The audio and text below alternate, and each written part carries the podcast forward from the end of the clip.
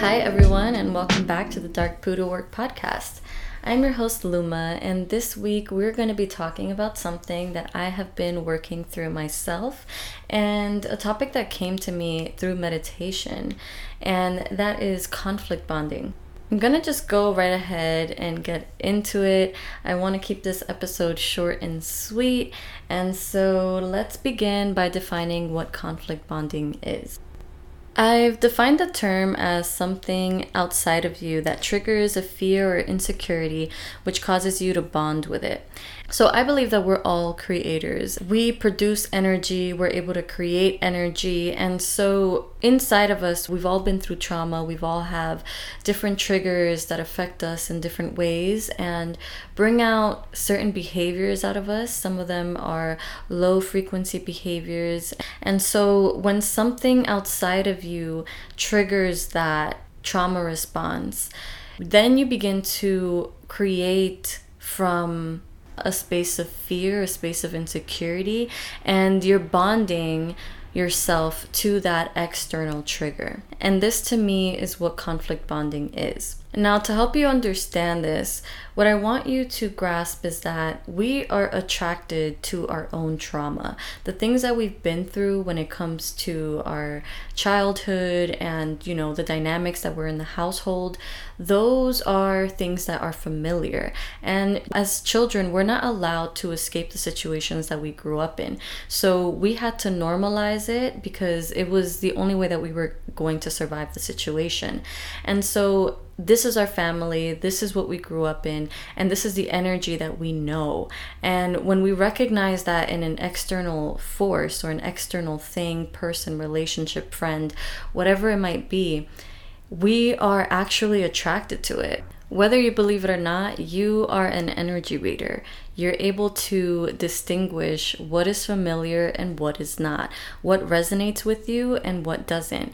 And that is why you're attracted to some of the people that you're attracted to, whether it's physical or not. I think when it comes to appearances, that has more to do with what we've seen, which is also a form of observation and something that you're absorbing. But with energy, also, sometimes we're attracted to people we have no idea why, but there's something there and it's usually it usually does have to do with what we resonate with because when you bring something new to the table something that you've never experienced before uh, let's say a new person, a new job, a new venture, that seems scary and it doesn't seem like something that you can control. The dynamics that we had in our household, these were things that we got used to, that we understood that at some point we were able to build defenses against it. And so, if we're challenged by these external forces, we know what to do, we know how to protect ourselves, and that feels better than someone or something that you don't know or understand. And so, I think that we are constantly conflict bonding with external triggers and it is very easy to fall into it because it feels comfortable. But what we under what we need to understand is that what we're actually doing is simply repeating cycles that need to be broken. And sometimes we find ourselves attracted to certain conflicts because at the end of the day those are things that we have to work on within ourselves. This is not something that you're going to change on the external realm. And what I mean by this is if you're if you keep attracting the same kind of person, let's say in a relationship, and let's say your thing is that you want to fix this person, you want to heal this person, the wound can and will only be healed from within yourself, not from fixing this other person or trying to change yourself for the other person, all of that will only continue to traumatize you because you can't control the external. What you can do is control your responses and how you're going to react to this situation. These are things that we accumulated and learned while we were growing up and in, within the household that we were raised in. As children, we take on so much blame and when they see that something is going wrong in their external, they immediately think that it's their fault. And the first thing they want to do is fix it. Mommy, how can I do this? Daddy, how can I do that? Then, when they're not allowed to do that, and the adults aren't explaining to them what's going on, why this is happening, that child then experiences trauma. And that is what trauma is, and that is something that we hold in our bodies. Trauma can be found on a physical level, it affects the way that we see the world, it affects the way we breathe, the way we walk, our posture, all of it, and it's all about perspective. And so, the reason why I'm talking about this is because I want us to remember that there is just so much clearing that we have to do on so many levels and it all starts with exploring the subconscious and looking at yourself from an objective perspective and not not having so many feelings attached to your own behaviors because it is from here that you can then really look at things and make decisions. I think making decisions is the most important and most powerful thing that we have. It is how we choose our destiny. It is how we choose what happens next. But when we're operating blindly, when we don't know why we are reacting to things the way we are reacting to them, that can be such a disservice to us. And I think that there are so many of us that fall into the same cycle over and over and over again. And it's just, it's like that is what I consider to be enslavement, is when your own body becomes a prison, when your mind becomes your own little prison, because you're just stuck in these thoughts and you don't know where they're coming from. And what happens is that you then start to believe that you're going crazy, that you're the problem, that it's not anything outside of you. Everything outside of you just validates all the bullshit that's going on inside. But what I want you to know is that that is not the truth. That is not the case. You have the ability to see things from a new lens, a new perspective, and what it really calls us to do is to connect with our inner child, to connect with that inner child that was hurt uh, and traumatized by adults that really didn't know what they were doing. And you know we grew up in a society where a lot of the things that we're talking about now are were not being spoken about. They were considered taboo. And growing up a path has been laid ahead of us that we did not create for ourselves whether that is going to college and getting the job, getting married, having children, buying a house, not every single person resonates with that. And there's a reason for it because you're not supposed to. You are here and you are allowed to make your own decisions, to choose your own path, to go where you want to go. This is a choice that you get to have here. You can create whatever you want with it. But if you are constantly conflict bonding with these things, external things that are really just cemented in insecurity and in your own fears of what life is going to be like, then you don't really have your own free will. You're pretty much stuck in these cycles that you keep on repeating. But I think this is why I love meditation, and that is because you do have the power to step back, observe yourself, and look at your body as almost like I like to look at myself as an energetic body, and that the things that are happening to me externally are like waves that flow over my head. And there are times when things in life become very, very chaotic, and I cannot keep I cannot go to the surface level of things and just ride every wave that hits me. I have to go underneath, deep into the waters of my own being and sit there and observe the waves from above. Have you ever been in an ocean and if you're closer to the beach, the waves that are crashing on top of you are way heavier, stronger, and they take you down. But if you go deeper into the water, then you can ride it better, it's a lot smoother. And I think this metaphor is, it's been resonating with me a lot because I notice that the deeper I go into myself, the more I learn about how I have choices and how a lot of the things that affect me, that uh, cause me to bond with these external triggers, are so unnecessary sometimes. And something that I've done recently is that I've allowed certain things to just go over my head a little bit instead of attaching myself to it off the whim and seeing where that takes me. I notice that if I just let it go over my head, it just goes over my head. And then the next one comes up. And if I let that one go over my head, then you know what? Life continues. I'm still safe. I'm still okay. And if a if a wave comes comes sorry, I'm using this analogy, but it's just it's the only way that I can make this make sense. But if a wave comes up that I'm attracted to, that I enjoy, then I go ahead and I bond with that one. And I try to find love and positivity and connection with myself first so that I'm bonding with things from a space of real intention and developed intention so that I don't attach myself to things that are really just going to end up in my own destruction. And that can be choosing to argue about they didn't do the dishes in the house or you know just letting it go over my head and knowing that maybe that's just not the fight that I need to pick right now. Sorry, I just went on a little bit of a rant there, but to bring it back to center, what I want you to know is that we are creators. We have energy that we are responsible for, that we're constantly producing. And so I want you to think about how you can be more conscious with what you're deciding to bond your energy with. Is it conflict? And conflict isn't always bad, conflict is always there to allow us to grow. But if there's a conflict that continues to come up in your life, whether it's through a relationship or through a family bond, whatever it is, are you trying to understand it? Are you working with it? Are you observing yourself in that dynamic?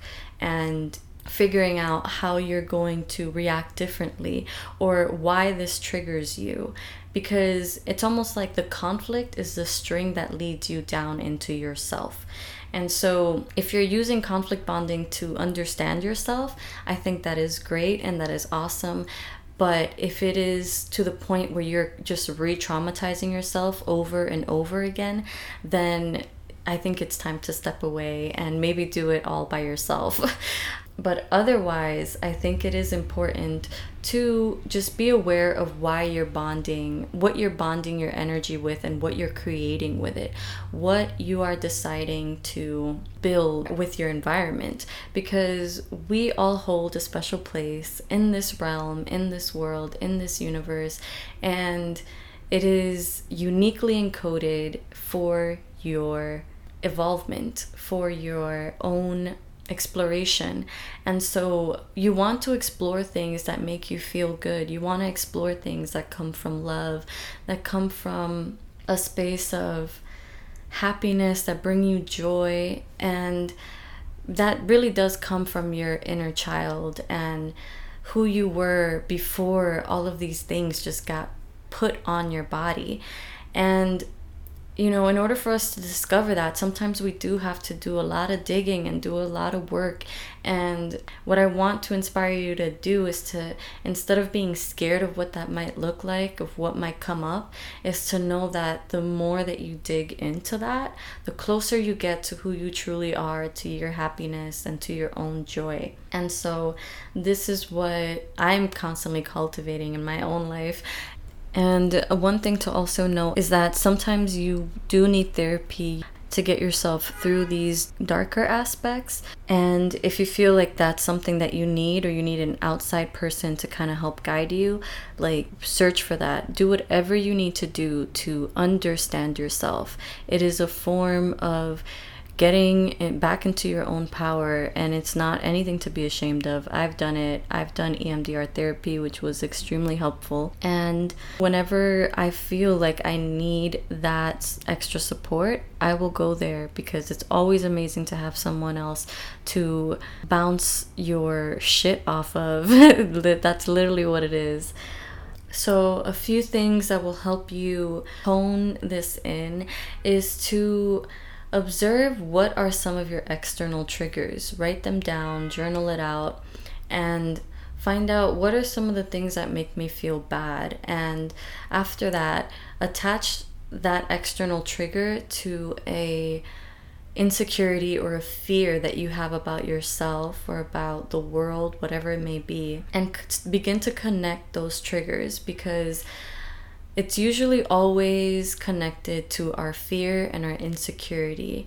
And whenever that happens, what we really need to do in that moment is be more vulnerable with ourselves about what that feels like.